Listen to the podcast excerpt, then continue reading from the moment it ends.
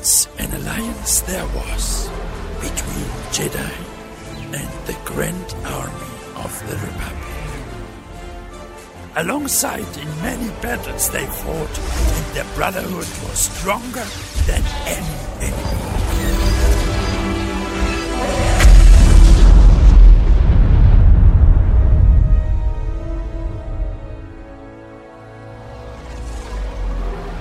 Order, all changed, and the clone army turned against the Jedi. But while thousands of Jedi were killed, one clone remained allegiant to his general. Now, 19 years after his treason, the hunted he is. But it was not only hope that survived.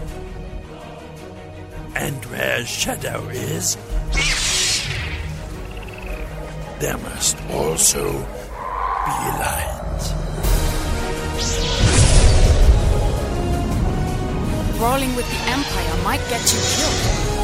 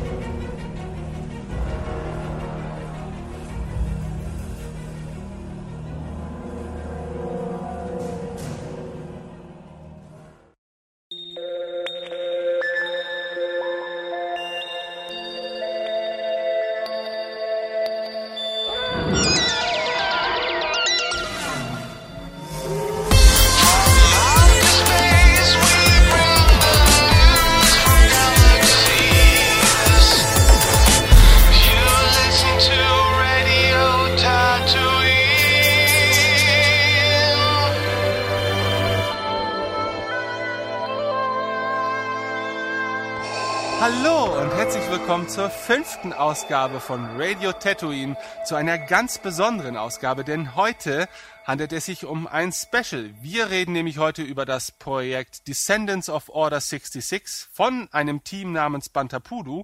An meiner Seite begrüße ich den allmächtigen Tim. Hallo Tim. Hallo. Wir haben heute zwei ganz besondere Gäste hier bei Radio Tatooine, nämlich den Lars. Hallo Lars. Hallo.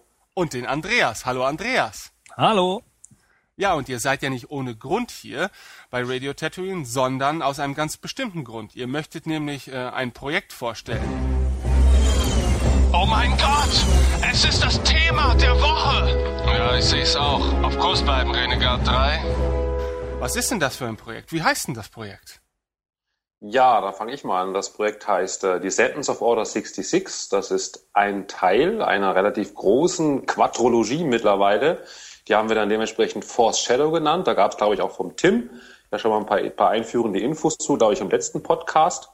Ja, es ist im Großen und Ganzen eigentlich äh, ein Filmprojekt, hat damit auch so gestartet, relativ klein, als kleines Fanfilmprojekt mit drei Leuten ähm, und ist mittlerweile eigentlich was wirklich relativ Großes geworden, mit, mit vielen Leuten, die daran teilnehmen. Und auch was jetzt die Medien angeht, haben wir uns ein bisschen, sage ich mal, expandiert. Ähm, das wird, wenn das Ganze mal fertig ist, wird, wird das halt dementsprechend mal ein, ein Film werden und dazu äh, eine Vorgeschichte in Form von drei Romanen beziehungsweise drei dazugehörigen Hörbüchern. Das klingt ja nach einem ziemlich umfangreichen Projekt. Ähm, was war denn der ursprüngliche Anlass überhaupt, äh, die, die Initialzündung quasi für dieses Projekt? Wart ihr generell daran interessiert, Filme zu machen oder, oder hattet ihr schon immer die Idee, von Anfang an einen Star Wars-Film zu machen? Ja, nee, das hat sich eigentlich komischerweise als ganz, ganz kleine Idee irgendwie entwickelt, das ist wirklich immer größer geworden. Also es fing damit an, dass ich mal halt mit einem guten Freund, 2005 war das genau, im Urlaub war in, auf Djerba und wir haben dann mal einfach so eine Tagestour mitgemacht von dem dortigen Hotel. Es ging halt raus nach Matmata, das ist im Inneren von Tunesien und haben halt dann dort sozusagen mehrere Standorte, sage ich mal, begutachtet, die unter anderem auch in Star Wars vorkamen. Das war natürlich, sage ich mal, in Matmata das berühmte Hotel. das Hotel Sid Iris oder so ähnlich wie das heißt, weiß gar nicht mehr so genau. Ist auf jeden Fall dementsprechend der Ort, wo eigentlich allen bekannt sein dürfte, das ist die Behausung von Luke Skywalker. So, das haben wir damals besichtigt. Ich war natürlich hin und weg von dieser Location. Das sah halt wirklich genauso aus wie im Film. Und ich habe halt damals einfach so ein bisschen mit einer Hobbykamera rumgefilmt. Das war eigentlich alles. So, dann bin ich nach Hause gekommen nach einer Woche Urlaub, guck mir die Aufnahmen an und denke mir, das ist ja der Wahnsinn. Das sieht ja wirklich aus wie im Film. Natürlich nicht ganz so die Qualität, aber so die Farben, die Location, also dieses, dieses originäre, da dieses, dieses Star Wars Feeling sprang irgendwie sofort über. Und dann kam mir die Idee, komm her, wir drehen einfach mal so einen ganz, ganz kleinen Kurzfilm mit so ein paar Stormtroopern, ein paar Tusken Riders und ähm, vielleicht so einen kleinen Helden. Wir besorgen uns so eine Jedi-Kutte und habe dann zwei Kumpels dazu überredet, mal so eine einwöchige Tour zu machen. Die war dann ein Jahr später. Wir sind dann im Sommer 2006 halt dann nochmal nach Tunesien geflogen und hatten eigentlich mal nur ähm, Mietwagen gebucht und sonst gar nichts. Und dann haben wir dann da dementsprechend mit so einem kleinen professorischen Drehbuch, hatte ich mir halt ausgedacht, haben wir dann da wirklich angefangen einfach zu drehen und haben dann so einen kleinen Fanfilm gedreht. Das Ziel war eigentlich wirklich mit ein paar selbstgebastelten Kostümen einfach dieses Star Wars Feeling aufzufangen und so einen kleinen schönen Kurzfilm zu drehen. Mir war halt immer im Vorfeld aufgefallen, dass wahnsinnig viele Filme in deutschen Wäldern spielen oder irgendwie, sage ich mal, in einer Greenbox und halt dann dahinter irgendwelche Hintergründe generiert werden. Das sah schon immer ein bisschen, ein bisschen gleich aus. Deswegen dachte ich mir, hey, da machst du mal was Besonderes. Wir drehen mal vor echten Kulissen und schaffen so einfach allein durch die Kulissen wirklich eine Art von Atmosphäre und Feeling, die es so noch nie gab.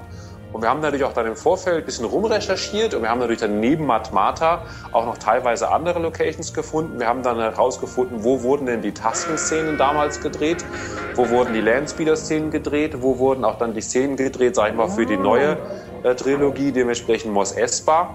Diese Sets, die standen damals alle noch, teilweise versteckt. Musste man ein bisschen rumfahren, ein bisschen suchen mit dem Jeep durch, quer durch die Wüste. Und ja, das war dann sozusagen so der, der zweite Urlaub, der richtige Urlaub, der da wirklich dann auch dem, dem Dreh zur Verfügung stand. Und dann ging's los. Da ging's erst richtig los. Ich wollte gerade fragen, also ihr habt dann quasi dieses kleinere Projekt abschließen können für euch und genau. ähm, seid dann auf die Idee gekommen, irgendwann noch was viel Größeres aufzuziehen? Ja, das, nee, das war eigentlich, das war eigentlich kein Abschluss. Das war wirklich, wir hatten dann dementsprechend, hatte so die Idee, ich drehe da so ein bisschen vor Ort, mache dann ein bisschen mit, mit spezieller, spezieller Software so ein paar 3D-Effekte noch rein und dann erweitere die Hintergründe.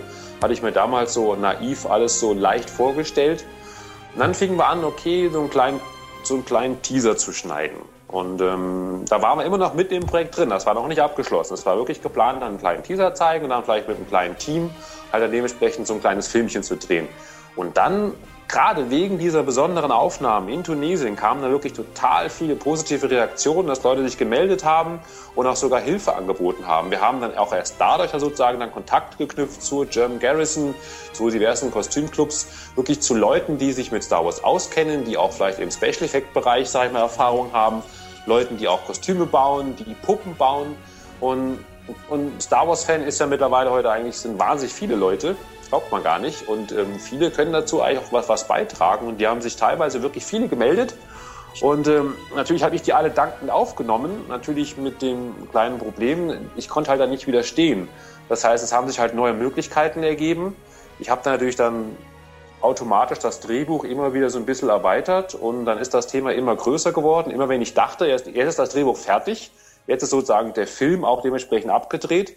Dann kam die nächste große, äh, sag ich mal, das nächste große Angebot um die Ecke. Hm. dachte ich mir, hey, das, das muss ich auch noch mit einbauen, weil ich meine, jetzt einen Jabba the Hutt im eigenen Fanfilm zu haben, das ist der Wahnsinn. Dann kam, was weiß ich, Stormtrooper, Boba Fett, Darth Vader. Dann kam wirklich, auch dann habe ich jemanden kennengelernt, den Thomas Manglitz aus, aus Mönchengladbach, der ein Star Wars Filmfigurenmuseum hat der hatte dann wirklich fast die ganze Kantine bei sich da im, im Museum stehen. Da dachte ich mir, die packst du alle in den Film. Und deswegen die Herausforderung war wirklich in den Film möglichst so viel an vertrauten und liebgewonnenen Elementen reinzupacken, wie nur irgendwie möglich. Ja, und jetzt sind wir sechs Jahre später und sind immer noch nicht fertig. ja gut, ähm, also äh, ich meine, Fanfilme und natürlich auch gerade Filme eines solchen Ausmaßes, die brauchen dann dementsprechend natürlich auch Zeit. Ne? Aber ähm, das war doch mit Sicherheit schwierig, die immer stetig neu dazugewonnenen Möglichkeiten mit dem Drehbuch zu vereinbaren. Wie beurteilst du das selber? Also ja, der jetzt oder ja, ähm, der, der, der jetzige Status des Drehbuchs. Hast du für dich entschieden, okay, auf diesem Stand bleibt es jetzt, weil wir müssen natürlich auch eine gewisse Geschichte erzählen und das lässt sich vielleicht auch nicht immer ins Unendliche erweitern oder ähm, sind da immer noch Dinge, die du gerne umgesetzt hättest äh, und offen für, für weitere Möglichkeiten bist? Äh, nee, ich muss eigentlich sagen, ich, die, das Drehbuch war dann eigentlich zu einem gewissen Zeitpunkt dann wirklich abgeschlossen, sogar auch dann die Dreharbeit. Und da kam mir dann ja damals die Idee, um, um die Wartezeit für die Fans zu verkürzen und natürlich auch um vielleicht diese Charaktere den, den Leuten ein bisschen zugänglich zu machen. Ich erzähle die Vorgeschichte. So, und dann kam dann der Tim ins Spiel, weil ich bin ja sozusagen, ich bin jetzt kein, kein besonders guter Autor und hatte auch nicht die Zeit dafür, weil ich musste mich um den Film kümmern, kam mir dann die Idee, okay, ich lasse, ich, ich, ich source das Thema sozusagen out, aus und lasse durch einen anderen Experten, der auch Freude daran hat, dementsprechend die Vorgeschichte erzählen. Und dann kam mir dementsprechend dieses kleine Chasing the Light und daraus wurde eigentlich dann eine ganze Trilogie, also ein, ein wirklich ein großer Roman. Und ähm, dann habe ich gesehen, als dann der Roman fertig war, der hat mich dann leider wieder natürlich mal ähm, inspiriert, weil natürlich wurden dann da wieder Themen aufgegriffen, die auch so wahnsinnig spannend und, und aufregend war, wo ich mir dachte, hey, das, das, das sind jetzt Sachen, die musst du eigentlich weiterführen. Die musst, hat halt dann den Anspruch, wirklich was Großes, Ganzes draus zu machen. Jetzt nicht nur irgendwie so ein, so ein Film und ein Hörbuch, sondern die beiden sollten auch eine Verbindung zueinander haben und, und ich wollte auch eine Brücke haben. Deswegen habe ich natürlich, als dann sozusagen auch dann diese die Trilogie von Tim fertig war, dann natürlich nochmal eine weitere Runde gedreht über das Drehbuch, um auch so gerade so Themen wie Charakterentwicklung, und wirklich Storyabschluss und auch wirklich äh, Logikschlüsse, solche Themen dann wirklich auch dann wirklich rund zu kriegen. Aber mittlerweile muss ich sagen, das war dann wirklich auch dann der, das, das letzte Update sozusagen, dann vor circa ein, zwei Jahren. Und seitdem ist das Drehbuch wirklich stabil. Seitdem bin ich auch mit dem Drehbuch sehr zufrieden und denke, so haben wir halt eine Story, die wirklich auch, wo wirklich eine, eine richtige eine Reise stattfindet, wo wirklich unsere Protagonisten, unsere Helden wirklich ähnlich wie Herr der Ringe auch eine richtige Aufgabe haben, ein richtiges Ziel vor Augen haben. Und ich bin eigentlich momentan mit der, mit der Story eigentlich so relativ glücklich und äh, muss jetzt nur noch so ein paar kurze Sachen halt noch nachdrehen. Mhm. Ja, so kennt man das. Kaum holt man den Tim ins Haus, äh, bedeutet das Arbeit. Ich mache alles kaputt. du machst alles kaputt. Ähm, ich meine, ich, ja? meine, ich hatte sogar angeboten, am Ende der Vorgeschichte noch ein oder zwei Charaktere zu töten. Aber dann hieß es immer, doch, wir, wir bauen das noch ein und also ich, ich weiß dass genau, dass Lars immer versucht hat, möglichst viele Verbindungen zwischen beiden Geschichten zu schaffen. Nun ähm, ja. interessiert mich vor allen Dingen, ähm, also ihr habt das Drehbuch in dem Sinne abgeschlossen, aber äh, die Hörer wollen vielleicht erstmal grundsätzlich auch wissen, worum geht es überhaupt in diesem Film? Ne? Die, die grundsätzliche Geschichte oder der, der Aufhänger des Ganzen. In was für einer Zeitperiode spielt das? Mhm. Ähm, geht halt grundsätzlich darum, was während der Order 66 wurden ja sämtliche Jedi eigentlich auf, auf Befehl Separatus getötet. Ähm, aber was wäre, wenn vielleicht sogar ein oder zwei das Ganze überlebt haben? Wir haben ein, ein derartiges Szenario halt dementsprechend ausgedacht. Was passiert, wenn zum Beispiel ein Klongeneral, ein Klon-Commander damals die Order verweigert hätte? Aufgrund diverser Gründe hätte dementsprechend seinem, seinem General, seinem Jedi-General das Leben gerettet. Was wäre dann? Dann wären ja diese beiden sozusagen automatisch eigentlich für den Rest ihres Lebens Verbündete. Natürlich würde dann, wenn das Ganze auch rauskommt, dass ein Jedi das Thema überlebt hat, würden dann dementsprechend auch dann natürlich beide bis zum Rest ihres Lebens gejagt werden. Und das ist eigentlich so mal der, der Ursprung, mit dem auch dann das erste Hörbuch oder der erste Roman eigentlich losging. Dementsprechend diese beiden Charaktere einzuführen, wirklich zu beschreiben, welche Entscheidungen sie treffen und dann geht sozusagen halt dann denen ihre Reise halt dementsprechend los, die halt darin, darin endet eben im Film, dass dann auch dann sozusagen die Nachkommen dieses damals überlebenden Jedis halt auch eine große Rolle spielen, sozusagen im Kampf gegen das Böse. Ähm, Wahnsinn. Also ich meine, nein. Hört doch mal auf. Nein, ich finde, das ist halt ein äußerst schwieriges Unterfangen, weil ich denke, das ist schon also viele Fanfilme, wenn ich das jetzt mal so ja. sagen darf, ähm, behandeln oft Nebensächlichkeiten, die wesentlich weiter äh, von dem entfernt sind, was die genau. normalen Menschen von, von Star Wars kennen. Und ich meine, ihr das greift ich, ja genau. direkt eine Frage auf, die die, die Filme aufwerfen. Ne? Und das finde ich bei, bei so einem Projekt einfach unglaublich spannend. Ne? Und genau. ähm, das bringt natürlich auch weitere Mühen mit sich, ne? weil man natürlich einerseits die Freiheit eines Fanfilms hat, aber andererseits natürlich sich auch immer wieder so ein bisschen an dem entlanghangeln muss, was einem die Filme liefern, weil ihr direkt vielleicht darauf Bezug nimmt oder wenn auch nur in, indirekt. Aber wir wissen ja, das Star Wars Fandom ist auch schwierig ne, und da wird natürlich auf Details ganz besonders geachtet und ähm, das wird mit Sicherheit auch eure Arbeit hier und da mal wieder erschwert haben. Ja klar, das, das, das macht das Leben schon ein bisschen schwerer, weil klar, wir sind dadurch dementsprechend unser Film, also das erste Hörbuch, der erste Roman beginnt sozusagen mit der Order 66 und die findet ja statt eigentlich während Episode 3 und unser Film fängt sozusagen an eigentlich, äh, nein, unser Film endet eigentlich kurz vor Episode 4. Das heißt also genau in dieser Spanne zwischen diesen beiden Trilogien sozusagen, da spielt auch dementsprechend unsere Geschichte die natürlich dann, ich glaube, es sind 30 Jahre dazwischen, die natürlich dann dementsprechend halt dann sozusagen, dass das Leben dieses überlebenden Jedi halt dann schildern und auch dann schon sozusagen, dass das Aufwachsen seines seiner Nachkommen halt dementsprechend beschreiben. Und natürlich kommen jetzt in unseren, in dieser Periode tauchen auch noch bekannte Persönlichkeiten natürlich auf, wie zum Beispiel eine Leia Organa, eine Mon Mothma, ein Darth Vader, ein Boba Fett. Und natürlich müssen wir jetzt, und ich wollte die eigentlich bewusst drin haben, weil das natürlich wahnsinnig tolle Charaktere sind, die natürlich auch mal als, als Zugpferde halt natürlich gut dienen. Nicht meistens Star Wars Geschichte über irgendwelche Leute, die in diesem Universum irgendwo leben, aber eigentlich mit diesem, mit dem Hauptthema gar nichts zu tun haben, fand ich jetzt nicht so interessant. Ich, ich fand es schon wichtig, diese Charaktere eigentlich drin zu haben, aber natürlich müssen wir jetzt aufpassen, dass wenn wir gerade uns mit dem Film kurz vor Episode 4 befinden, dass wir da nicht irgendwie in Schwierigkeiten kommen und den Vader zum Beispiel oder den Boba Fett in Situationen bringen, wo sie eigentlich laut der Filme gar nicht mehr sein dürften. Also da müssen wir schon aufpassen, aber ich denke mal, das haben wir eigentlich dank Tim auch relativ gut gelöst. Ja. Dass es da keine Widersprüche zu den Filmen gibt, sondern das ist wirklich jetzt sozusagen eine Parallelgeschichte, die durchaus parallel zu Episode 3 und 4 stattfinden könnte und die beiden sogar ganz gut verknüpft. Ja, ich meine, das ist das, was das mir irgendwie aufgefallen ist, als ich damals zu Film gekommen bin, dass dass der Film, obwohl er eben kurz vor Episode 4 spielt, dass er viel von den Prequels mit aufgreift, so an Elementen. War das irgendwie was, auf das ihr von Anfang an geachtet habt? Dass ihr gesagt habt, wir müssen, weil wir eben sozusagen nach den bisherigen sechs Filmen wieder ein neuer, neuer Star Wars Film waren, zumindest auf, auf Fanniveau, habt ihr gesagt, dass es die Chance, in der Zeit der alten Filme Elemente aus den Prequels einzubauen? Das ist es halt, weil ich bin jetzt, ich meine, ich habe viele von meinen Kumpels, ähm, die hassen die neue Trilogie. Ich finde eigentlich beide ganz gut. Ich, ich glaube, der Benjamin die, mag die neueren auch nicht so genau, so gerne habe ich mitbekommen, letzten Podcast, aber anyway. Nee, nee, nee, nee, nee, nee, nee. Ich habe gesagt, ich bin altersmilde geworden und ähm, ich, ich mag die neue hast, Trilogie. Hast deinen Frieden gemacht, okay. Ja, ja, also ich ja. mag beide Trilogien. Ich meine, leider hat halt die Prequels viele alberne Elemente, die relativ viel kaputt machen, aber trotzdem schätze ich auch sehr, die Momente, die wirklich gut geraten sind, da gibt's wirklich wahnsinnig viele von. Und ich liebe wirklich, ich liebe auch wirklich viele Ideen der, der, der, der neuen Trilogie. Und aber natürlich wollte ich auch das, das, das Klassische mit reinbringen. Ich liebe den alten Look, die alten Filme. Und deswegen gerade so, so Themen aus, aus den Prequels zu nehmen als Futter, als Grundlage für vielleicht andere Sichtweisen, die kurz vor der Alttrilogie spielen, das fand ich wahnsinnig interessant. Und deswegen habe ich auch jetzt bewusst wirklich für unsere Geschichte diese, diese, diese Zeit, diesen Zeitraum genommen zwischen den beiden Filmen. Was vielleicht jetzt genau der Zeitraum sein wird, den wahrscheinlich jetzt sich Disney aussucht für ihre neue Serie, Rebels wahrscheinlich. Ich hoffe, da kommen wir nicht in Schwierigkeiten, weil wir hatten echt schon das Problem.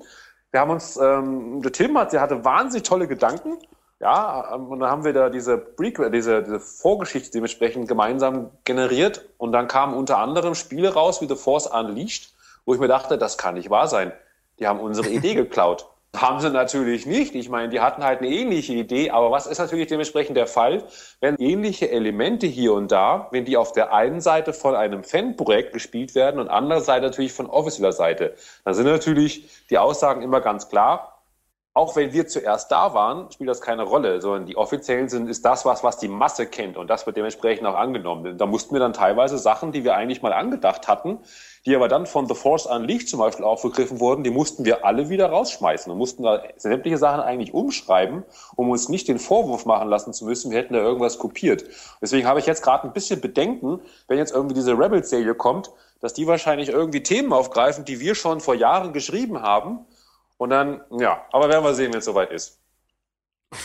Ich kann mir Sie das schon Spion vorstellen, dass, ich, ich, ich kann mir das schon gut vorstellen, dass so ein gelangweilter ja. Storywriter da für, für Lukas Arts äh, auch die ein oder andere Fanfiction-Story sich durchliest, einfach um sich inspirieren zu lassen. Ich meine, unendlich Ideen nee, können das, auch die Jungs äh, nicht das haben. Das meinte ich jetzt. Ich meinte jetzt damit nicht, dass die jetzt, sage ich mal, unsere Story äh, lesen und kennen und darauf ihre schreiben. Ich meine nur rein zufällig, dass die halt einfach die gleiche, ich meine, die Idee zum Beispiel, dass jetzt irgendwie ein Jedi überlebt, ist jetzt nicht so berauschend auf die kommen wahrscheinlich noch mehrere. Und, und, teilweise Sachen, die wir natürlich jetzt momentan in dem Film bringen, die zwischen den beiden Episoden spielen. Also es kann durchaus sein, dass ohne dass die unsere Geschichte kennen, dass die rein aus Zufall vielleicht sogar ähnliche Elemente irgendwie aufbauen. Und das wäre schon sehr schade. Aber gut, können wir eh nichts gegen machen, müssen wir halt mit leben.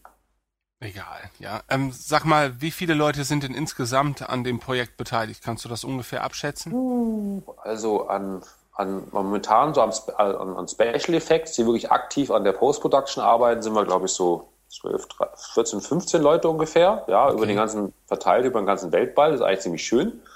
Und ich denke mal, so wenn ich so alle mitrechne, die auch mal Statist waren, die durchs Bild gelaufen sind, die auch richtig Rollen gespielt haben, ähm, dann kommen wir, glaube ich, schon so auf 200. Schon stattlich. Das ist in der Tat stattlich. Und alle arbeiten nicht umsonst, aber alle arbeiten sozusagen entgeltlos. Das finde ich auch ganz toll. Wenn du jetzt sagst, ihr sitzt derzeit an der Post-Production, das bedeutet mhm. also, die eigentlichen Dreharbeiten sind schon abgeschlossen? Genau, und wir haben jetzt noch Nachdrehs. Warum braucht man Nachdrehs? Klar, weil auch wir Amateure sind, obwohl ich sehe auch immer wieder im Making-of, dass das sogar den Profis passiert. Du, du hast halt, sag ich mal, ein Bild im Kopf, du machst ein Storyboard, du filmst was, du schneidest den Kram zusammen und merkst dann im Schnitt, mh, hm, na, das ist noch nicht so richtig rund. Da fehlt noch ein bisschen Dynamik, da fehlt vielleicht noch einfach eine Aufnahme, da fehlt vielleicht noch eine Nahaufnahme oder eine totale. Da fehlt einfach noch irgendein Element oder musst du halt leider nochmal Szenen nachdrehen. Und genau das mache ich jetzt eigentlich gerade. Wir haben eigentlich die meisten Szenen wirklich abgedreht und momentan natürlich dementsprechend in der Post-Production merkt man halt, okay, da muss man nochmal nacharbeiten und das geht leider meistens nicht ohne einen kleinen Nachdreh. Das sind dann Nachdrehs, die können nur zehn Minuten dauern. Ich brauche einfach nochmal einen Stormtrooper, der in die Kamera guckt oder sowas. Aber das sind halt gerade die, die Tätigkeiten, die natürlich immer noch anfallen. Also wir haben noch nicht ganz abgedreht. Leider. Ähm, wie habt ihr das mit den Darstellern gemacht? Habt ihr die gecastet? Also habt ihr da quasi Castings veranstaltet oder habt ihr einfach das genommen, was man kriegen konnte? Ähm, ich frage das deshalb, weil Darsteller sind schwer zu finden, meiner Meinung nach. Ähm, leicht zu finden sind Leute, die gerne darstellen wollen. Ne? Ähm. ja, ähm, ja, also folgendes. Wir haben natürlich dementsprechend über das Netzwerk, was wir aufgebaut haben, auch dann andere Fanfilmproduktionen natürlich kennengelernt. Haben dann über die natürlich wiederum auch Leute kennengelernt, die gerne, die gerne spielen haben. Darüber auch wirklich ein paar richtige Schauspieler engagieren können. Leute, die auf der Schauspielschule waren, die das richtig gelernt haben, die auch, was ich mehrere Jahre in England waren.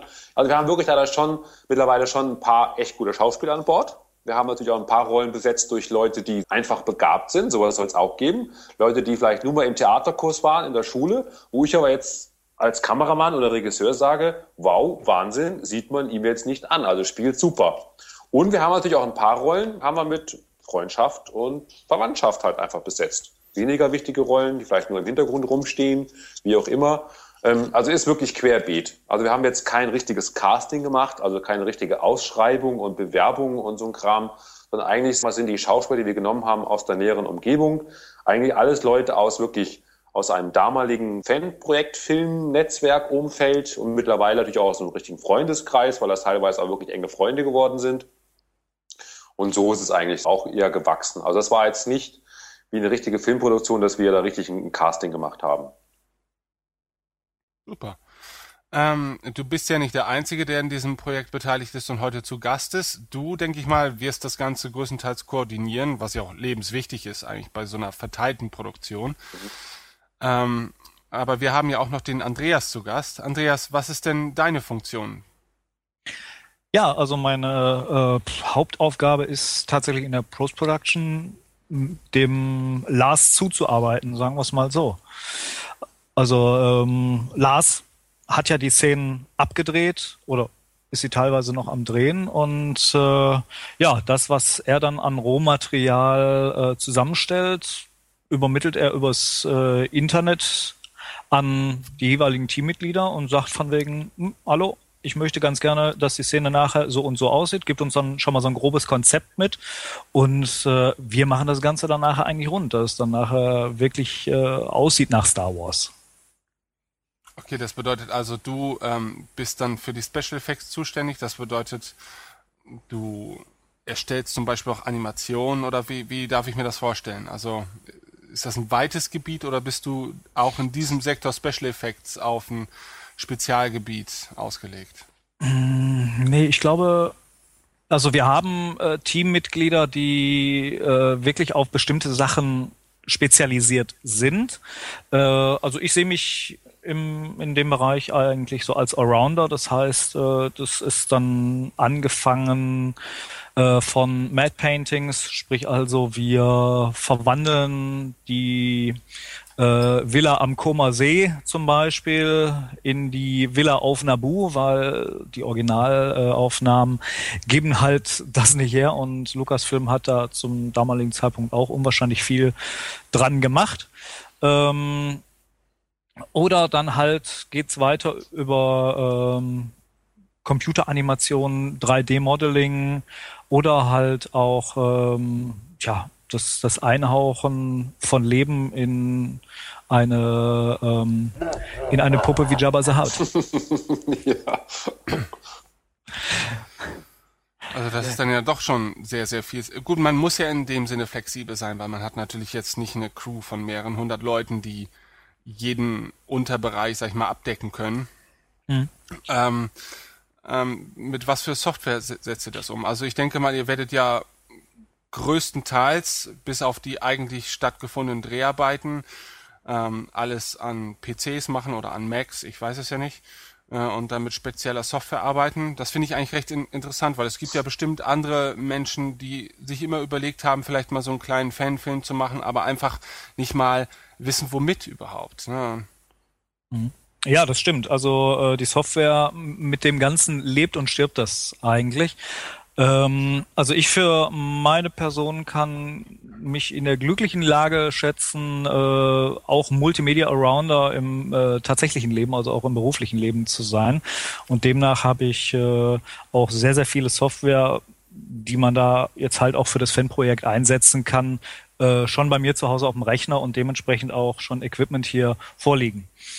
Ähm, alternativ dazu mit äh, gewissen Open Source Tools lässt sich da auch also wirklich heutzutage schon sehr, sehr viel umsetzen. Also ich persönlich setze jetzt so als 3D-Tool äh, Blender ein. Ähm, aber trotz alledem haben wir dann auch äh, andere Tools wie äh, Vue. Es ist ein ähm, ist ein Programm zum Entwickeln von äh, Landschaften zum Beispiel, wurde in Avatar eingesetzt. Da haben wir einen Spezialisten für oder ähm, 3D Max und so weiter und so fort. Also eigentlich was der gesamte äh, Animations- und, und äh, Videobearbeitungsmarkt eigentlich hergibt, ist, glaube ich, hier im Projekt äh, tatsächlich mit vertreten.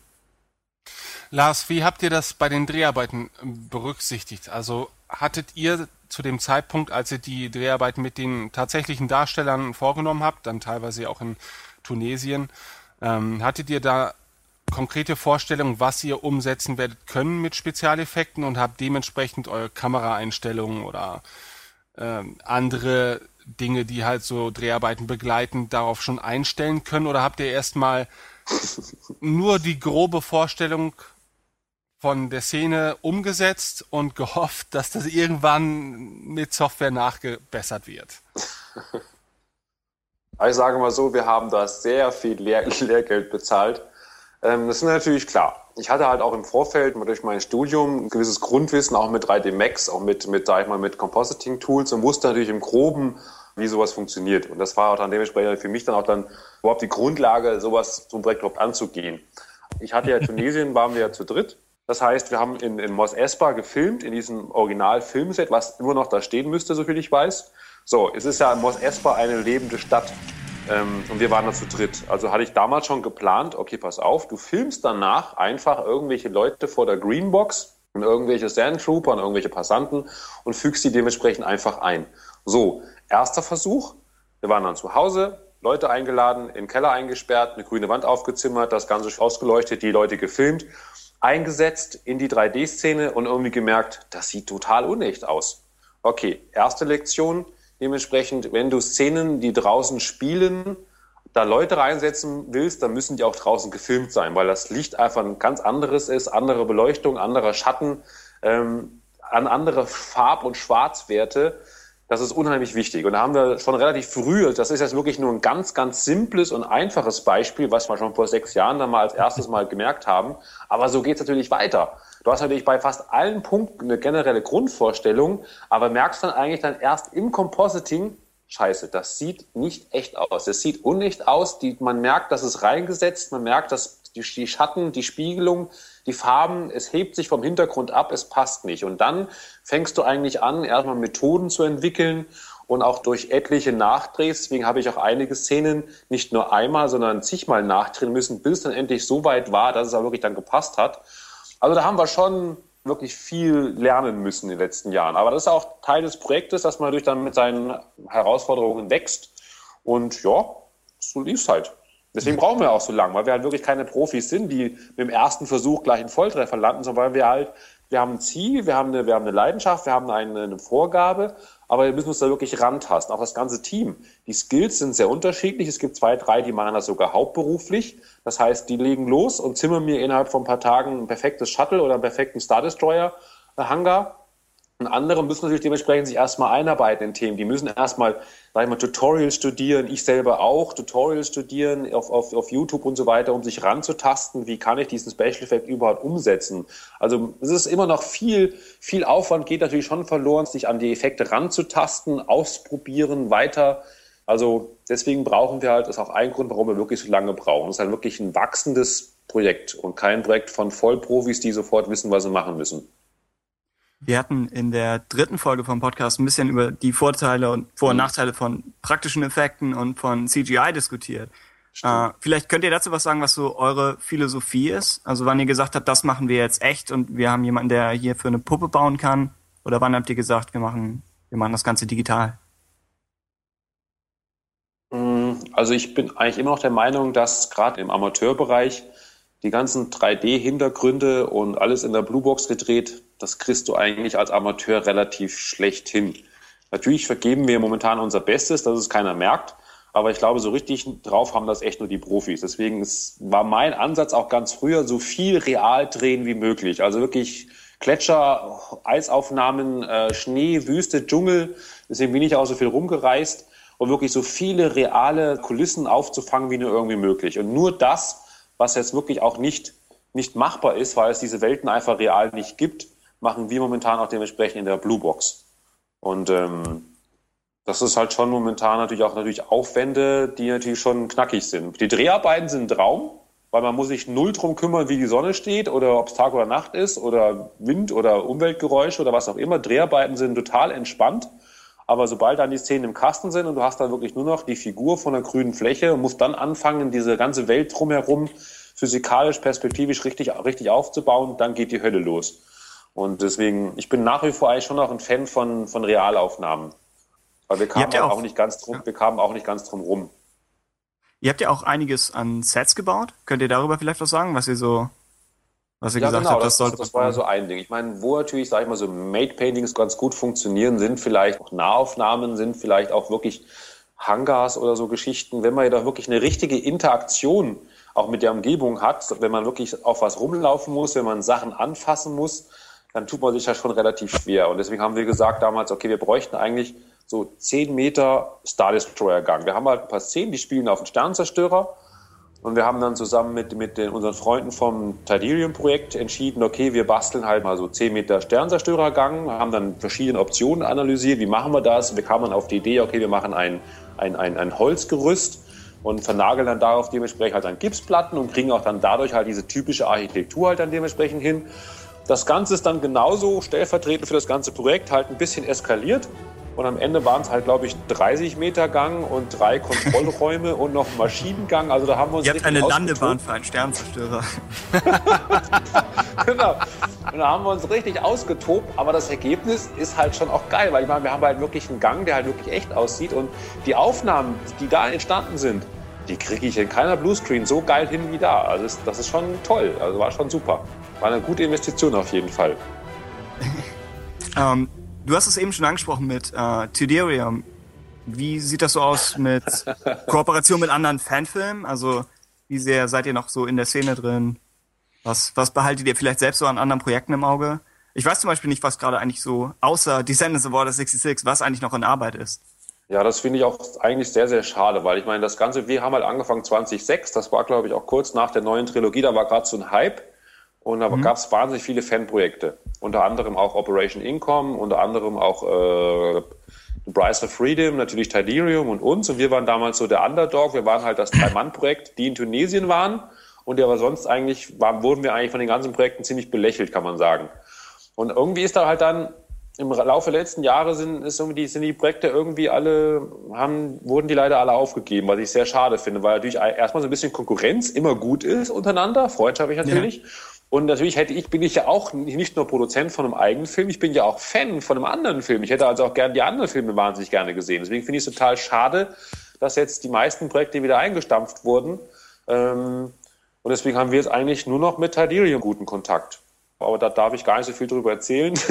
okay. Aber ich kann nur so viel sagen, wir haben dazu einen sehr, sehr guten Kontakt. Wir, wir teilen uns viele, viele Arbeit, auch, auch Dreharbeiten. Zum Beispiel, wenn man so zehn Stormtrooper braucht, die irgendwie Wache stehen. Die stellen wir einmal hin und filmen die mit, mit zwei Kameras und teilen uns sozusagen den Aufwand. Das ist also super. Also mit denen haben wir schon eine sehr gute Zusammenarbeit. Aber ich darf jetzt nichts darüber verraten, wie weit die sind und wann die fertig sind. Also okay. nur eine Info, sie sind nicht tot, wie, wie, wie von vielen angenommen werden. Tadeum existiert noch, und äh, macht sehr großen Spaß, mit denen zusammenzuarbeiten. Ähm, wo ja, du ansprichst, die anderen Projekte, la oh. ja, ladet sie doch mal ein, fragt sie mal. Ich weiß, er würde es gerne auch selber mich interessieren, was da draus geworden ist. Das wird dann fast so eine Verhörsache, dass wir. Ja, ja. das ja was, was ist mit Tadirium? Also ich vermute, ja, dass jetzt durch, durch den neuen Hype, durch Episode 7, sich da vielleicht wieder ein bisschen was tun wird. Keine Ahnung. Vielleicht kommen wir dann oh, wieder ein paar auf den, auf den Geschmack. Bestimmt. Wie habt ihr es, wie habt ihr es geschafft, so über, über einen langen Zeitraum? Und du sagst ja, ihr seid ja schon seit, seit vielen, vielen Jahren dabei. Wie habt ihr es geschafft, immer motiviert zu bleiben? Obwohl man ja auf ein Ziel hinarbeitet, das noch Jahre entfernt war an, an einigen Stellen. Ich glaube, der, der, das, einer der ersten Ursachen war, glaube ich, weil wir halt nicht so viel vorhatten. Ich glaube, viele Projekte sind auch daran, viele Projekte sind daran gescheitert, die hatten sich halt im Vorfeld vorgenommen, mit einer riesigen Mannschaft von 100 Leuten irgendwie einen 90 Minuten Film zu drehen, der halt wirklich volle Profiqualität hat. Und wenn du sowas von vornherein angehst, ist halt natürlich die, der Druck und die Hürde sehr, sehr groß. Und ich glaube, unter diesem Druck sind auch wirklich dann viele Projekte, glaube ich, dann zerbrochen. Das dann natürlich dann, dann fingen dann die Streitereien untereinander an, das, dann die, die Verantwortlichkeiten waren unklar. Das war, glaube ich, das vermute ich jetzt mal. Ich will jetzt niemandem was Schlechtes nachsagen. Ich vermute jetzt mal, das ist der Grund, warum viele Projekte groß geplant werden, dann aber leider dann irgendwie eingestellt werden. Und wir haben ja immer eigentlich klein geplant. Und wir haben ja immer sozusagen ähm, immer nur den, den nächsten Schritt, sage ich mal, vor Augen gehabt und uns immer nur auf den nächsten Schritt konzentriert und den wollten wir machen und dann war das Projekt ja eigentlich abgeschlossen. Was dann nach dem Schritt dann wir gedacht haben, hey, wir könnten eigentlich noch einen machen, weil der ist ja gar nicht so weit weg. Das war, glaube ich, sozusagen jetzt das, nicht das Rezept, sondern eigentlich das Glück, was wir hatten, dass das Projekt sich irgendwie so von selbst so entwickelt hat, dass es uns halt immer noch gibt dass wir uns immer nur auf den nächsten Schritt konzentrieren. Obwohl mittlerweile natürlich auch bei uns natürlich der Druck schon gewachsen ist, weil wir haben ja jetzt auch einen gewissen Bekanntheitsgrad. Natürlich sind jetzt auch schon die Anforderungen bei den Fans recht hoch. Und ähm, ja, schauen wir mal, was sie so erfüllen werden. Also, weil neulich meinte auch, auch ein Freund zu mir, du, ich glaube, 80 Prozent da draußen wollen uns scheitern sehen. Da oh ich halt, ja, okay, aber für die letzten 20, für die mache ich den Film. Und ich hoffe, dass für die lohnt sich es auch, für die letzten 20 Prozent. Oha, ja. Ähm, das heißt, dein, dein Ratschlag für so Fanfilm-Neulinge, gerade wenn jetzt eben mit Episode 7 jemand sagt, er steigt ein, du würdest sagen, möglichst klein anfangen und ja, sich ehrlich, in kleinen Zielen vorwärts. Ja. Eine coole Story, vielleicht ein paar, ein paar, Charaktere, ein paar Statisten und ähm, versuchen irgendwas zu finden, was nicht von Jedis im Wald handelt und dann kann das eigentlich gar nicht schief gehen. Irgendjemand muss die Wälder patrouillieren. ja, muss die ah. Wälder von Bayern ja ich finde das recht. Genau. Aber ihr habt ja, ihr habt ja trotzdem, auch, auch wenn der Film ja in vieler Hinsicht ein bisschen unkonventionell gemacht ist für, ein, für einen Fanfilm, ihr habt ja schon so bestimmte klassische Star Wars Sachen versucht drin zu haben. Also zum Beispiel irgendwie die Cantina-Szene sieht man ja auf der Homepage oder das, es gibt einen Lichtschwertkampf, sieht man. Was, was hast du so gesagt, muss, muss, wenn man einen Star Wars Film macht, was muss auf jeden Fall drin sein und was sollte vielleicht mal nicht drin sein? Was ist schon fast so ein Star Wars Klischee? Also was drin sein, was mir halt wichtig war, war so ein bisschen dieses, diese Star Wars Formel zu verfolgen. Ich sehe so, Star Wars hat ja so ein ähnliches Konzept wie die James Bond Filme. Mhm. Sag ich mal so dieses, dieses gewisse Muster und eine Sache auch für Star Wars war für mich immer, du hast halt viele, du hast in einem Film mehrere Planeten, mehrere Welten, du hast also eine Vielzahl von schrägen Figuren, schrägen Aliens und einfach wirklich einen bunten Strauß an Charakteren. Das hat mich eigentlich an vielen Fanfilmen immer gestört, dass die, sag ich mal, auf, in, auf einem Ort spielen, irgendwie so, das war halt immer so ein kleines Universum. Das war diese Größe von Star Wars, wie in den Filmen kam nie raus. Das war immer irgendwie ein kleines Universum, irgendwie ein kleiner Hinterhof oder irgendwie eine kleine Halle oder eine Kantine oder, sag ich mal, ein, ein, ein Waldstück und dann waren da zwei, drei Charaktere, die sich äh, bekloppt haben. Und mir war, war wirklich wichtig, dass wir es schaffen, irgendwie dieses, dieses typische viele Welten und viele schräge Rassen, sag ich mal, in diesen Film zu bekommen, dass unser Held auch wirklich richtig rumkommt im Universum, dass er wirklich nach Tatooine fliegt, dass er wirklich Eisplaneten besucht, dass er wirklich, sag ich mal, ähm, rumkommt, Nabu. Ich werde nicht so viel verraten, aber dass er wirklich ja. was sieht von der Welt und dass die Zuschauer wirklich dieses, diese Größe von diesem Universum und auch diese, diese schrägen, vielen Gestalten, dass der die auch wirklich zu spüren und, und zu sehen bekommt. Das ist für mich eines der wichtigsten Themen eigentlich. Und was man jetzt nicht unbedingt machen muss, hm, da müsste ich eigentlich erstmal ziemlich lange überlegen. Ich weiß das gar nicht so auf Anhieb. Ich überlege auch. Was, äh, was habe ich, jetzt, hab ich jetzt nicht drin? Ich habe jetzt, glaube ich, keine Liebesgeschichte drin. Oh ja. Okay. Nee, habe ich was? gar nicht. Was? Das hatten wir ja, also neulich. Dann, dann beenden wir das jetzt hier. Vielleicht können wir mal einen ja. Planeten zerstören. ja. Fängt der, fängt der Film vorschriftsgemäß mit einem Sternzerstörer an? Ich weiß ähm, es nicht mehr. Äh, du müsstest eigentlich wissen. Ich weiß es nicht mehr. Weil, er fing weil kurzzeitig mit der Explosion dem, Weil die, deine letzte Szene in dem, in dem, in dem dritten Buch ja. sage ich sozusagen meine Eröffnungssequenz, aber die verrate ich natürlich jetzt nicht. Aber er fängt an mit Laufschrift, Kamera fährt runter, sieht dann dort einige Raumschiffe. Ich sage jetzt nicht, ob was für eine, was für eine, sag ich mal, Neigung. Und ja. es geht schon, es geht schon in die richtige Richtung. Es wird schon typisch. Okay. Die Frage ist halt, was für Musik wir haben werden bei der Eröffnungsszene. Das ist momentan in Diskussion, aber ansonsten wird es ziemlich typisch.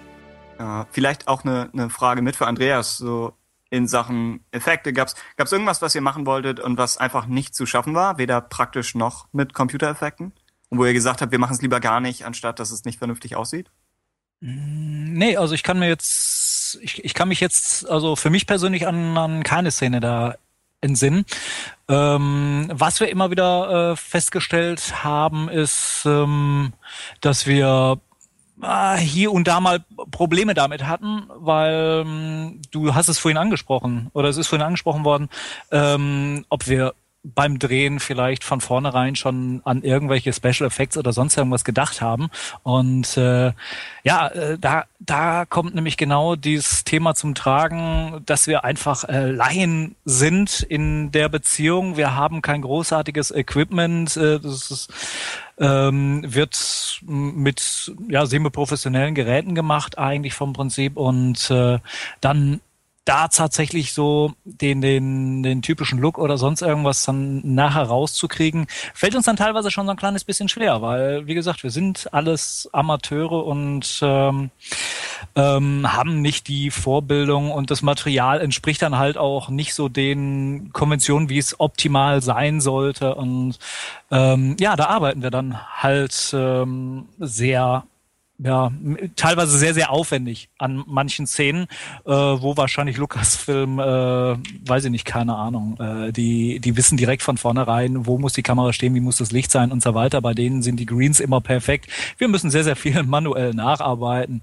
und ähm, ähm, das ist auch das, was ähm, jetzt hier die Arbeit bei der Post-Production dann auch wirklich ausmacht.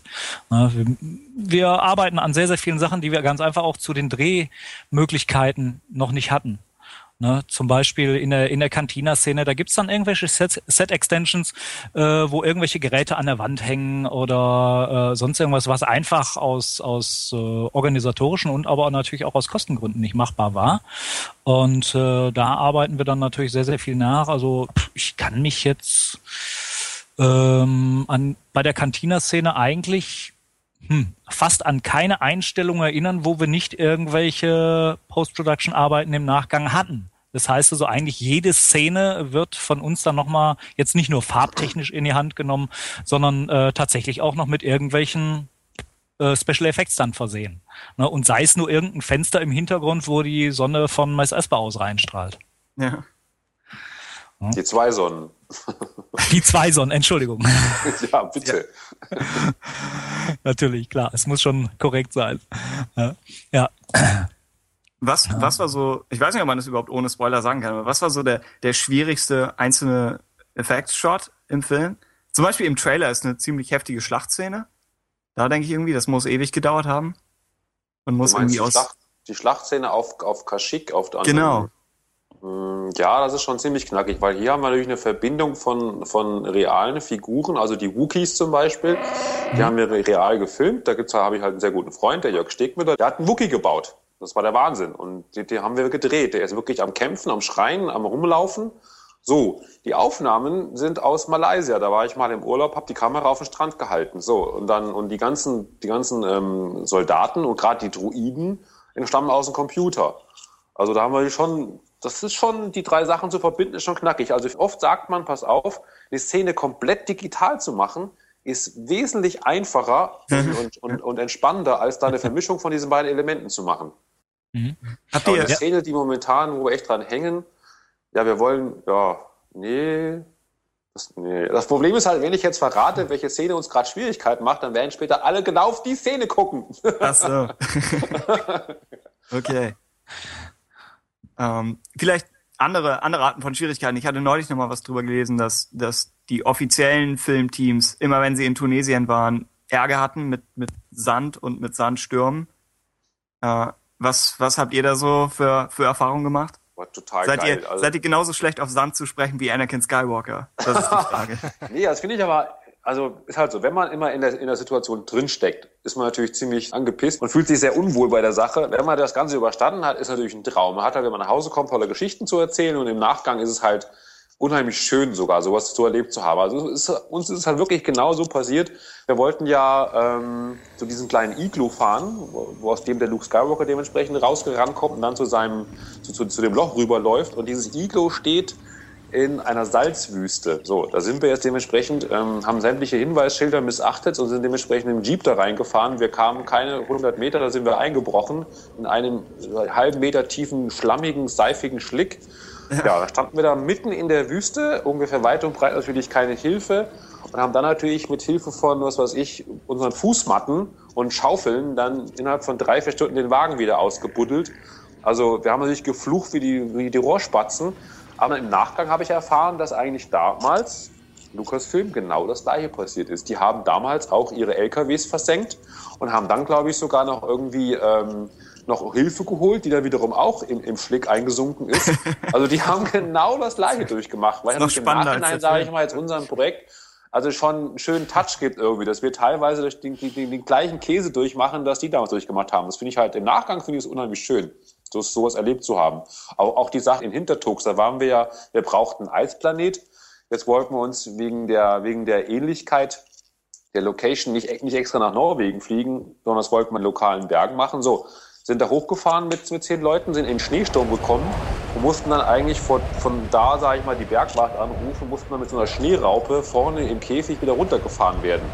Der Drehtag war geplatzt. Dann ist mhm. mir irgendwie bei der Kamera auch, gab es auch noch, noch, Fehler auf dem Band, weil die hat die, die Kälte nicht vertragen. Also war eigentlich, der, der Tag war eigentlich totaler Horror. Alle waren schlecht gelaunt. Riesenaufwand für nix.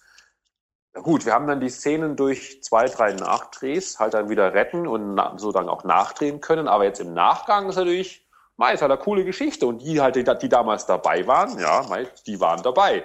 Die haben es live erlebt. Und wenn wir mal alt sind, können wir sagen, ach, weißt du noch, damals auf dem Hintertuxer Gletscher?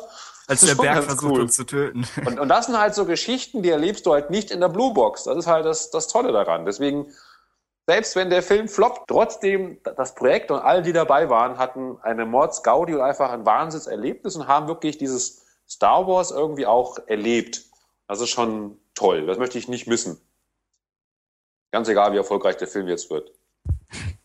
Ja, ich stelle mir das gerade irgendwie so vor, wie, wie bei Herr der Ringe, als die Gefährten versuchen, über das Gebirge zu kommen und sich ja, der Berg genau. selbst gegen sie auflehnt. Ja, genau. Aber es hat sich ja gelohnt dann am Ende. Ja, ja klar. Und ja. du sagst ja, ihr habt, ihr habt alle gefährlichen Drehs hinter euch? Das heißt, nur noch Ja. Drehs Also was ich noch vorhabe, ist, ist mir fehlt noch Guatemala. Ich habe zwar einen Hm. guten Freund, der war, der war schon da, hat super geile Fotos geschossen, die können wir wunderbar hernehmen für Made Paintings. Also wir haben sogar die Szenen ja sogar schon fertig. Aber ich habe eigentlich noch geplant, noch live dorthin zu fliegen und das Dschungel nochmal live aufzunehmen. Das ist, glaube ich, so der, der letzte große Dreh. Und mal schauen, vielleicht gelingt es mir sogar wieder meine beiden Spätzle von damals, den Fight und den Bene, dazu zu gewinnen. Dann wäre nämlich sozusagen das gleiche Team, was damals die erste Tour gemacht Wow. hat, wäre dann wahrscheinlich so acht, neun Jahre später dabei, die letzten Aufnahmen auf der, ihrer letzten Tour zu machen. Das wäre der Kreis schließt sich. Ja. Der Kreis schließt sich, genau. Müssen wir mal gucken. Also auf dem Plan habe ich es noch. Das wäre eigentlich der letzte große Dreh. Ansonsten haben wir jetzt wirklich dieses Jahr noch wirklich kleinere Sachen, auch teilweise in der Greenbox, ein paar Cockpit-Aufnahmen. Die Drehs sind eigentlich alle ziemlich unkritisch und entspannt.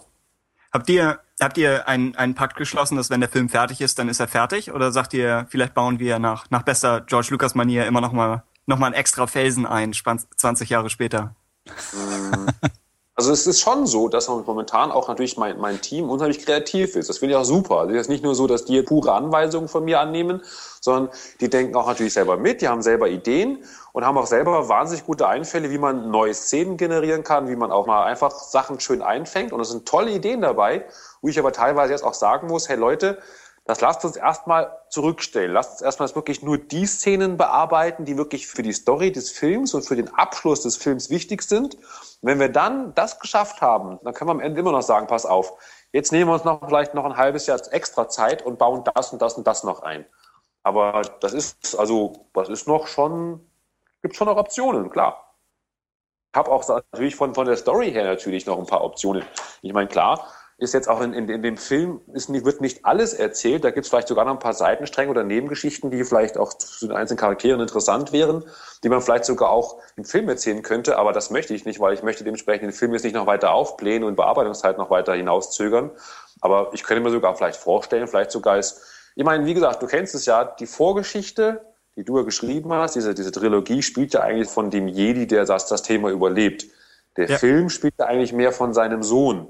So, natürlich Ja. könnte man, und der Sohn ist ja, hat ja noch alle Optionen offen, wenn der Film vorbei ist. Also man könnte so allein auf der Fanfiction-Schiene, nur mit, mit Hörbüchern, mit, mit, mit Romanen da vielleicht sogar das Thema weiterspinnen. Aber habe ich jetzt noch nicht beschlossen, entschieden, abgestimmt. Das sind Spinnereien, das muss man halt dann dementsprechend entscheiden, wenn es soweit ist. Ich rufe dich dann an in zwei, drei Jahren. Oha. die, die Sequel-Story, Tim, jetzt geht's los. Ich, ich habe mir keine Ideen zurückgehalten. Also ich, ich, müsste, ich müsste von vorne anfangen. Das ist, Ja, das ist das Ja. Gute. Genau, genau wie J.J. Abrams, ganz von vorne auf der grünen Wiese. ja, ähm, was, ja, was denkt ihr so, wie, wie lang der Film am Ende wird? Jetzt angenommen, ihr setzt das um, was momentan geplant ist. Also ich habe ja schon mal jetzt vor Weihnachten 2012 schon mal einen Rohschnitt gemacht Mhm. und kam da so ungefähr auf 70 Minuten. Ähm, aber wusste halt, okay, da fehlten halt noch sämtliche Raumschlachten, also Raum, nicht Raumschlacht, sondern Flugsequenzen. Mhm. Äh, und es fehlten dementsprechend auch noch ein wichtiges Kapitel, was noch zu drehen war. Und meine Schätzung wäre mal, dass wenn dieses Kapitel noch gedreht ist und dementsprechend noch halt auch da die ganzen Flugsequenzen noch, noch abgefilmt sind und auch umgesetzt sind mit den ganzen 3D-Animationen, ich denke mal, das wird so am Ende zwischen um die 80, vielleicht sogar, wenn es gut, wenn wir gut sind, bis 90 Minuten kriegen wir schon hin. Also es wäre schon eine richtige Spielfilmlänge. Ja, sehr, sehr ordentlich. Ja. Ja. Und das, das Ganze wird online zu sehen sein? Oder sagt ihr, ihr macht, ihr macht auch für euch nochmal eine Vorführung? Oder? Ja, natürlich ist so die Pläne? klar. Also natürlich ist ein ganz großes Ziel, sage ich mal, mehrere Premieren zu machen. Wir werden erstmal eine hier in München machen. Ich habe da ganz gute Connections. Da werden wir auf jeden Fall was im großen Kino was organisieren, dass alle die, die Ah. mitgemacht haben, da natürlich, da werde ich natürlich euch beide auch einladen, ganz klar. Dass alle, die mitgemacht haben, natürlich dann kommen dürfen, kostenloser Eintritt, weil es ja alles ein rein nicht kommerzielles Projekt. Und dann werden wir natürlich dann im großen Kinosaal das Ganze mal final uns angucken dürfen. Natürlich bin ich dann gern bereit, das Projekt auch, den Film auch mal auch in anderen Städten vorzuführen. Ich meine, unser Team kommt ja von der ganzen Welt. Ich meine, wir haben halt, wir haben halt, wir haben halt Mitarbeiter aus, aus, aus Berlin, aus, aus Essen, aus dem Ruhrpott, aus, aus Hamburg, ähm, auch aus Belgien, aus Holland, aus UK, aus Frankreich. Und natürlich ist es durchaus möglich, dass wir dann dementsprechend eine richtige kleine Tournee machen und halt auch mal nach England fliegen und, oder sonst wohin und dann da den Film dementsprechend vorzeigen. Und natürlich ist dann geplant, natürlich dann klar, das Ganze als Blu-ray-Image oder DVD-Image müssen wir noch gucken. dann dementsprechend auch zum Runterladen anzubieten. Dass das Ganze dann dementsprechend auf der Webseite halt dann einfach downloadet werden kann, dann können die Leute sich ihre, ihre Blu-rays brennen und haben das Ganze dann dementsprechend halt dann ähm, zu Hause angucken. Und ich bin ja immer so ein Fan von so Paketen, deswegen bin ich ja jetzt auch momentan noch so ein, so ein Fan davon, so ein, so, so ein Gesamtpaket zu schnüren. Wie gesagt, es ist halt nicht nur der Film, es ist wirklich auch, es ist eine große Geschichte. Ich sehe mittlerweile auch den Film als, als Teil dieser Foreshadow-Quadrologie sozusagen. Also deswegen sind auch die Hörbücher für mich da voller Bestandteil von der ganzen Geschichte. Ist halt nur andere, ein anderes Medium. Bei, den, bei, den, bei der Vorgeschichte haben wir halt sozusagen als Medium Roman und Hörbuch. Ähm, beim Film werden wir als, als Medium haben halt Film, eventuell sogar auch Hörbuch. Und, ähm, und deswegen wäre es dann natürlich ganz schön, das Ganze auch dann vielleicht sogar zusammen mit einem eigenen Soundtrack dann so als, als Gesamtpackage zum Download anzubieten. Vielleicht sogar noch ein, dazu noch ein Making-of-Film. Also da werde ich dann, wenn es soweit ist, meiner Fantasie freien Lauf lassen, was wir da schönes schnüren können für die Fans, denke ich mal. Es gibt ja auch jetzt schon, wenn, wenn sich jemand noch gar nicht mit dem Film beschäftigt hat, es gibt ja auch jetzt schon sehr viel Material auf eurer Website. Also man kann sich ja Drehberichte ansehen und genau. ich glaube, Andreas, du hast bei dir auch ein bisschen mehr zu den Spezialeffekten geschrieben? Ja, auf jeden Fall. Mhm. Natürlich, klar. Ich sag mal, die Thematik an sich ist ja immer eine sehr, sehr interessante. Und äh, ich finde es auch immer schön, den Leuten dann, äh, die sich jetzt mit äh, sowas noch nicht beschäftigt haben, auch mal zu zeigen, wie solche Szenen entstehen. Und äh, ja, sowas habe ich dann bei mir auf der Internetseite dann halt auch mal äh, gezeigt. Ne? Natürlich haben wir auch den Post-Production-Bereich äh, an, angerissen, sagen wir mal so auf der Podo-Seite, aber mhm. ne, das äh, so mal darzustellen oder ich sag mal, äh, das so mal dargestellt zu bekommen. Äh, ich, ich weiß nicht, ob da schon mal jeder zu die Gelegenheit hatte. Und äh, das stellt auch sehr, sehr gut den, den Aufwand dar, den wir da tatsächlich betreiben. Ja. Ja, das Schlimme ist halt, wer sowas noch nicht selber mal gemacht hat, der kann es sich nicht vorstellen, wie viel Aufwand das ist. Und deswegen bin ich ja teilweise echt ein bisschen geknickt, dann, wenn ich in, in irgendwelchen Foren irgendwie dann schlechte Kritiken lese über einen Film, der noch gar nicht fertig ist. Ja. Wo dann auch so, ja, Mai, was brauchen die so lang und die sollten sich mal ein bisschen, ein bisschen ranhalten. Und mein, das ist halt, es ist halt sehr, sehr, wer, wer sowas noch nie gemacht hat, kann es halt echt nicht einschätzen. Und man sitzt halt hier teilweise wirklich an einem Wochenende was ich fünf, sechs, sieben Stunden an der Szene, rendert die raus und dann dauert die zwei Sekunden. Das muss man sich halt mal vor Augen halten, was wieder wirklich der Einsatz ist, was am Ende rauskommt. Wenn man natürlich dann das noch vereinbaren muss, natürlich dementsprechend mit, mit, mit, mit, mit Beruf und mit Familie und auch mit anderen Hobbys, weil wir wollen ja nicht nur den ganzen Tag nur Film produzieren, wir haben ja noch andere Interessen, was weiß ich, Sport und keine Ahnung was. Ja. Und das muss ja alles, und das, das ist, glaube ich, auch so ein, ein, ein Punkt, warum wir, glaube ich, warum es uns noch gibt, weil wir uns halt schon sagen, okay, wir wollen das Thema zwar schon mit Leidenschaft treiben, aber halt nicht überstrapazieren. Du darfst halt nicht übertreiben. Sonst springen die Leute ab, sonst wird das irgendwann zu, zu einer reinen Qual. Und das soll es nicht sein. Das Projekt soll halt wirklich jedem Spaß machen. Und nur solange ich die Leute, weil ich, ich bezahle ja niemanden. Es, ich, es gibt ja keine Bezahlung für dieses Projekt. Ich, ich habe ja dementsprechend auch keine fest vereinbarten Liefertermine, sondern es läuft wirklich alles auf Goodwill. Jeder guckt, was er im Rahmen seiner Freizeit mal leisten kann und dann schauen wir halt, wo wir rauskommen. Natürlich versuche ich immer über E-Mails und über das Forum zu motivieren und die Leute so anzutriggern, kommt her, versuchen wir mal, dass wir das noch diesen Monat mal schaffen, aber es ist halt wirklich alles auf freiwilliger Basis und deswegen ist es halt auch ziemlich schwer zu sagen, wann wir fertig sind. Natürlich haben wir uns jetzt schon ein eigenes Ziel gesetzt. So mit gerade mit Episode 7 kam da schon so ein bisschen Druck auf die Pipeline, dass wir da gesagt haben, okay, also in dem Zeitraum wollen wir das Thema wirklich fertig haben. Aber fest zusagen kann man sowas nicht. Ganz klar. Mhm. Wie steht ihr so generell zu Episode 7, um das vielleicht so am, am Rande mal äh, nochmal anzusprechen? Ja, also ich, ich freue mich natürlich wie, ein Schnitzlich. Es war ja auch jahrelang so, dass man ähm, nur die alten Teile hatte. Dann kam die neue Trilogie, aber auch als die dann abgedreht war, war eigentlich dann wieder so eine lange, so sage ich mal, Auszeit, weil, ja. weil Lukas ja immer sagt, es kommt nichts mehr. Und ähm, als dann natürlich die Nachricht kam, es war natürlich der Hammer. Also ich habe mich vom ersten Augenblick wirklich dafür gefreut. Viele waren skeptisch wegen Disney. Ich muss sagen, was in den letzten Jahren eigentlich so von, von Lukas-Film so kam, waren ja immer, immer eigentlich mehr so Serien mit, mit, mit Fokus auf, auf die Kinder. Gerade mhm. Clone Wars mehr so das, das jüngere Publikum. Und deswegen war ich jetzt nicht ganz so glücklich, was da seitens Lukas-Film immer so angepriesen wurde. Und ähm, die, die, Themen, die interessant waren, wie die Realserie, wurden auch eigentlich immer auf unbestimmte Zeit verschoben. Und als dann die Nachricht kam, hey, es kommt jetzt mal wieder ein richtiger, echter Kinofilm, wirklich einer neuen Trilogie, habe ich mich wirklich schon, schon, schon sehr gefreut, muss ich schon sagen. Obwohl ich natürlich auch echt ein bisschen skeptisch bin, weil Also ich sehe das Thema halt wirklich fallen und oder aufsteigen mit dem, mit dem Bösewicht, ehrlich gesagt. Weil ich meine, Okay. Imperator und Vader sind beide eigentlich tot. Die jetzt wieder auferstehen zu lassen, fände ich extrem konstruiert. Und ähm, ja, und wenn sie nicht jetzt, sage ich mal, den, den Thrawn aufgreifen aus der Zahn-Trilogie, dann wüsste ich jetzt nicht, wie sie das Thema mit einem guten Bösewicht besetzen wollen. Ich meine, bei den Guten mache ich mir gar keine Sorgen. Da haben wir mit, mit viel Glück die alte Garde wieder dabei. Ähm, kriegen dann mal denen ihre Nachkommen auch vorgestellt, die dann das Zepter übernehmen werden. Da gibt's ja auch auf der grünen Wiese jetzt gesehen massive Möglichkeiten, aber die brauchen halt einen guten Gegenspieler. Damit steht und fällt eigentlich auch jeder Bond-Film und damit steht und fällt für mich eigentlich auch reicht die, die neue Trilogie, weil die beiden Hauptgegenspieler sind eigentlich, die sind weg. Und es das ist ja müssen auch, sie echt, das müssen sie echt verdammt gut irgendwie jetzt aufziehen. Und da habe ich ja schon so Gerüchte jetzt gelesen, sie wollen Vader wiederbringen. Oh, ja. Das wird wahrscheinlich sehr konstruiert wirken. Ich hoffe, da finden sie echt sehr, sehr gute Lösungen. ist echt auch eine, eine ziemliche Herausforderung, glaube ich, für einen Autor, Darth Vader zu toppen. Ja. Wir haben Ja. ja auch fürs, fürs dritte Hörbuch oder für, für den dritten Vorstellteil einfach Darth Vader genommen. Genau. Weil wir gesagt haben, es ist schwierig, was, was zu machen, was besser ist. Äh, Andreas, Episode 7, Daumen hoch, Daumen runter, so, von der Erwartungshaltung. Äh, Daumen horizontal, würde ich mal ehrlich sagen. Ähm, ich, ich weiß noch nicht, in welche Richtung das Ganze gehen wird. Also ich äh, schlie- kann mich dem Lars nur anschließen und als äh, ur- uralter Star Wars-Enthusiast freue ich mich natürlich drauf, äh, was da noch kommen wird.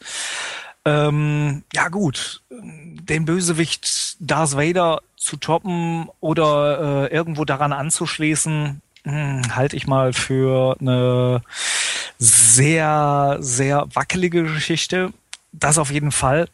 Ähm, aber ich bin auch ein großer Fan von J.J. Abrams und muss äh, ganz ehrlich sagen, ich fühle mich bei ihm auch irgendwo gut aufgehoben mit den Stories. Und äh, er hat andere Fandoms schon relativ gut wieder belebt, muss man ganz ehrlich sagen.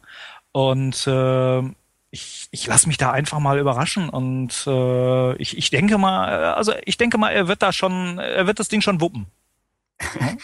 Okay. Also was glaube ich noch, was ich noch interessant finde, ist halt auch, auch die Auswirkungen dementsprechend auf die ganze Fan-Section eigentlich. Fan, Fan-Fiction, Fan-Filme, da bin ich echt mal gespannt, weil ich meine, in den letzten Jahren war es ja so, es gab halt diese drei, dann halt die sechs Filme und dann gab es eigentlich gar nichts mehr. Das heißt, alle Fans haben natürlich darauf jahrelang gelächzt nach irgendwelchen Bildmaterial, nach irgendwelchen, irgendwelchem Stoff, Futter, Material. Ja. So. Deswegen glaube ich, war auch dann dementsprechend auch der Zuspruch für so ein Fan-Filmprojekt relativ groß. Ich glaube, ähm, gerade wenn wir jetzt, sage ich mal, diese, diese Bilder gebracht hätten, diese vertrauten Bilder von Naboo, von, von Tatooine, ich glaube, da geht, da geht, glaube ich, schon jedes Fanherz auf. Egal, wie jetzt unser Film werden wird, bezüglich jetzt Story, Dialoge, ganz egal, ob wir da gut sind oder, oder, oder, oder scheitern werden. Ich denke mal, allein die Bilder, die wir generieren werden, so ein paar, werden schon bei einigen Fans echt das, das Fanherz leuchten lassen. So. Ich befürchte natürlich jetzt, dass natürlich jetzt Disney durch Episode 7 und die Spin-off-Filme uns in den nächsten Jahren komplett übersättigen wird.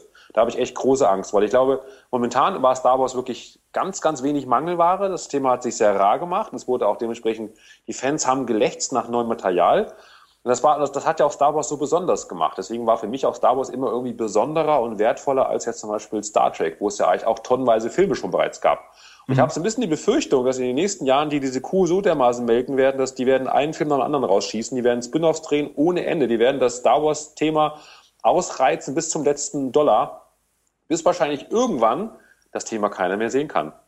Und da habe ich echt, ich, und ich hoffe nicht, dass wirklich, dass die durch diese Übersättigung die Marke langfristig auch dann vielleicht so uninteressant machen werden. Und natürlich dann der ungünstige Nebeneffekt für uns, wenn, sage ich mal, ab 2015 Disney uns in den nächsten, oder sich dann 10, 15 Jahren mit, keine Ahnung, 20 Star Wars Filmen überhäuft, dann will doch keine Sau mehr irgendein Fan sehen. Ich meine jetzt mal ehrlich. Naja. Weil dann kriegen die ja, dann kriegen die ja die gleichen Bilder von, von Vollprofis generiert. Keine Ahnung. Das finde ich halt natürlich jetzt für uns ein bisschen schade. Aber, mei, da müssen wir halt mit leben. Ich, ich mache den Film ja eh nur für die 20 Prozent. Es hören auch nur die 20% im Podcast. Ach so, super. Darf ich noch was fragen, Tim? Was? Ich versuche schon seit einer Stunde dir ins Wort zu fallen. Ach so. Dann Aber leg ich hab los. einfach zu, zu gute Manieren. Aber das äh, passt jetzt ganz gut im Anschluss eigentlich. Äh, habt ihr nicht vielleicht auch ein bisschen Angst, dass Disney ähm, solche Dinge wie Fanfiction und Fanfilme vielleicht ein bisschen anders handhaben könnte als Lukas das bislang äh, getan hat.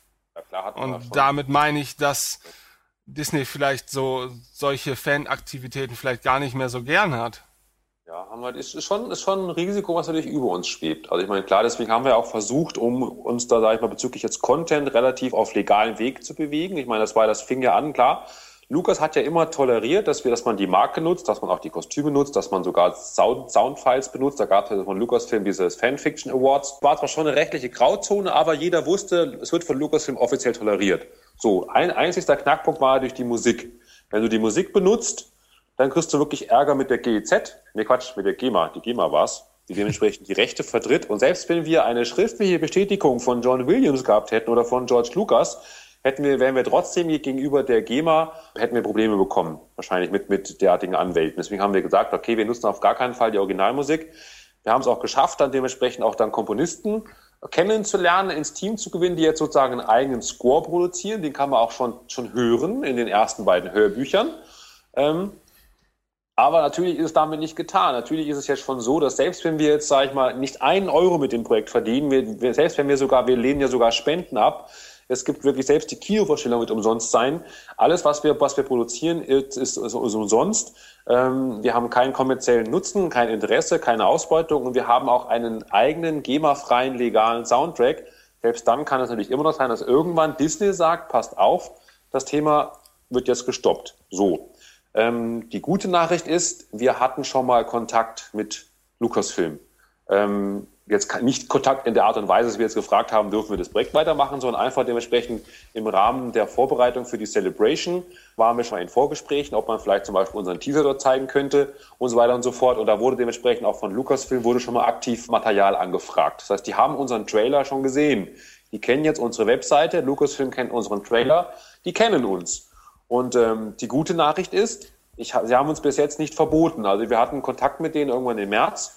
Und also, und das war ein netter Kontakt. Wir haben ihnen Filmchen zur Verfügung gestellt, bisschen Making of, auch den Link zur Webseite und ähm, bekamen dann daraufhin, sage ich mal, bis jetzt keine negative Resonanz. Das heißt also, ähm, dass die gute Nachricht ist, wir wurden bis jetzt nicht von denen verboten. Natürlich kann es jetzt sein, dass das Thema bei denen irgendwie noch durch irgendwelche Rechtskanz Rechtsabteilungen brodelt und die vielleicht morgen bei mir anrufen. Kann schon, ist möglich, aber. Sie rüsten seit März eine Armee von Anwälten. Wir haben einfach noch nicht genug. Also bis jetzt, wir hatten Kontakt mit denen und bis jetzt ist nichts passiert. Und ich hoffe deswegen, dass, dass Disney das ähnlich handeln wird, glaube ich, wie bei Marvel dass die, glaube ich, dieser Tochterfirma, in diesem Fall halt Marvel oder in diesem Fall halt Lucasfilm, was das Fandom angeht, relativ freie Hand hält. Weil ich weiß nicht, wenn wirklich jetzt Disney sagen würde, diese ganzen Fangeschichten sind ein Problem, dann wären, glaube ich, wir nicht nur die Einzigen, die ein Problem hätten. Dann dürfte wahrscheinlich keine Fanfiction mehr publiziert werden, dann dürfte ja. wahrscheinlich auch keine German Garrison mehr mit Kostümen rumlaufen. Ich weiß es nicht. Also sind alles dann natürlich dann Themen, die dann wahrscheinlich rechtlich hinterfragt werden müssten. Und deswegen ähm, sage ich bis jetzt, toi, toi, toi. Ich hoffe, es bleibt so. Schauen genau. wir mal. Es gibt, und, gibt ja, aber das Ding ist ja, selbst wenn nicht, selbst wenn morgen Disney sagt, pass auf, wir geben dir drei Millionen Euro, wenn du aufhörst. selbst wenn die morgen sagen, dass das Thema wird jetzt eingestellt, sonst gibt's Ärger. Wir würden den Film trotzdem zu Ende drehen. Also wir würden auf jeden Fall das Projekt trotzdem zu Ende führen. Und wir würden auf jeden Fall natürlich für alle, die daran teilgenommen haben, eine Filmvorstellung machen, weil das ist eine Privatvorstellung. Da kann uns niemand was. Wir können auf jeden Fall hier ein Kino privat mieten und können mit allen Beteiligten auch in mehreren Städten weltweit Vorstellungen machen, solange das in einem privaten Rahmen ist. Und das würden wir auf jeden Fall weiter durchziehen. Dass da natürlich dann dementsprechend halt dann die ganze restliche Welt, also die anderen 80 Prozent, die das Projekt wahrscheinlich eh nicht sehen wollen, da sage ich mal, dann keinen Zugriff drauf haben, weil wir es nicht veröffentlichen dürfen. Gut, das ist halt dann Pech. Aber weitermachen tun wir auf jeden Fall. Das, das, darf, uns, das darf uns niemand verbieten. Das ist das Schöne daran. Hervorragend. Ich finde, das sind eigentlich ziemlich gute Schlussworte, ähm, denn wir wollen auch jetzt die Hörer nicht allzu sehr äh, übersättigen mit dem Projekt. Denn, genau. Ähm, ich denke, da ist einiges zu erwarten von euch und ähm, ich bin auf jeden Fall gespannt. Also ihr habt mich heute, der bislang natürlich wesentlich weniger in die Materie involviert war, als Tim es war, ähm, richtig geteasert. Und ich kann nur hoffen, dass ihr äh, möglichst bald das Ganze fertigstellen könnt. Ich sage deshalb möglichst bald, weil man wünscht sich natürlich schon, dass man jetzt nicht noch weitere zehn Jahre warten muss oder so. Ähm, aber andererseits begrüße ich das eben enorm, dass ihr euch sagt, äh, es nimmt halt die Zeit in Anspruch, ähm, die ihr für richtig haltet und die ihr äh, verwenden möchtet, damit es genau den Vorstellungen entspricht, die ihr anfangs von dem Projekt hattet oder die Vorstellung, die ihr mittlerweile von dem Projekt habt. Denn es ist ja im Prinzip mit euren Möglichkeiten auch gewachsen. Und ähm, das finde ich einfach unglaublich spannend. Und es ist halt eben auch gut zu sehen, dass solche Projekte nicht äh, sang- und klanglos von der Bildfläche verschwinden. Ne? Weil ich meine, Star Wars und Fanfilme, ähm, das passte ja eigentlich schon immer ganz gut zusammen und das man hatte schon häufig den Eindruck, das ist eine sehr aktive Szene, aber man hat auch immer den, den Eindruck gehabt, ja, es gibt hier einen Trailer und da einen Teaser, aber ganz viele Projekte werden dann einfach vergessen oder verschwinden einfach ohne ein weiteres Wort. Und ich finde das halt unglaublich toll und äh, spitze, dass ihr da im Prinzip seit jetzt sechs, sieben Jahren schon am Ball seid. Und ich denke mal, das kann ja nur was Gutes werden. Jetzt habe ich euch damit indirekt unter Druck gesetzt. nee, schockt nicht. okay, gut. ähm, nein, am wichtigsten ist es, dass es euren eigenen Ansprüchen erstmal gen äh, genügt und dann, denke ich mal, wird es genügend Leute geben, denen das auch gefallen wird. Ich denke mal, ich denke mal, die werden sich finden, auf jeden Fall. Ne? Ich sage ja immer, wir haben es geschafft, wenn wir nur für fünf Minuten es erreicht haben, dass jemand vergisst, dass wir das Ding am heimischen Rechner gemacht haben.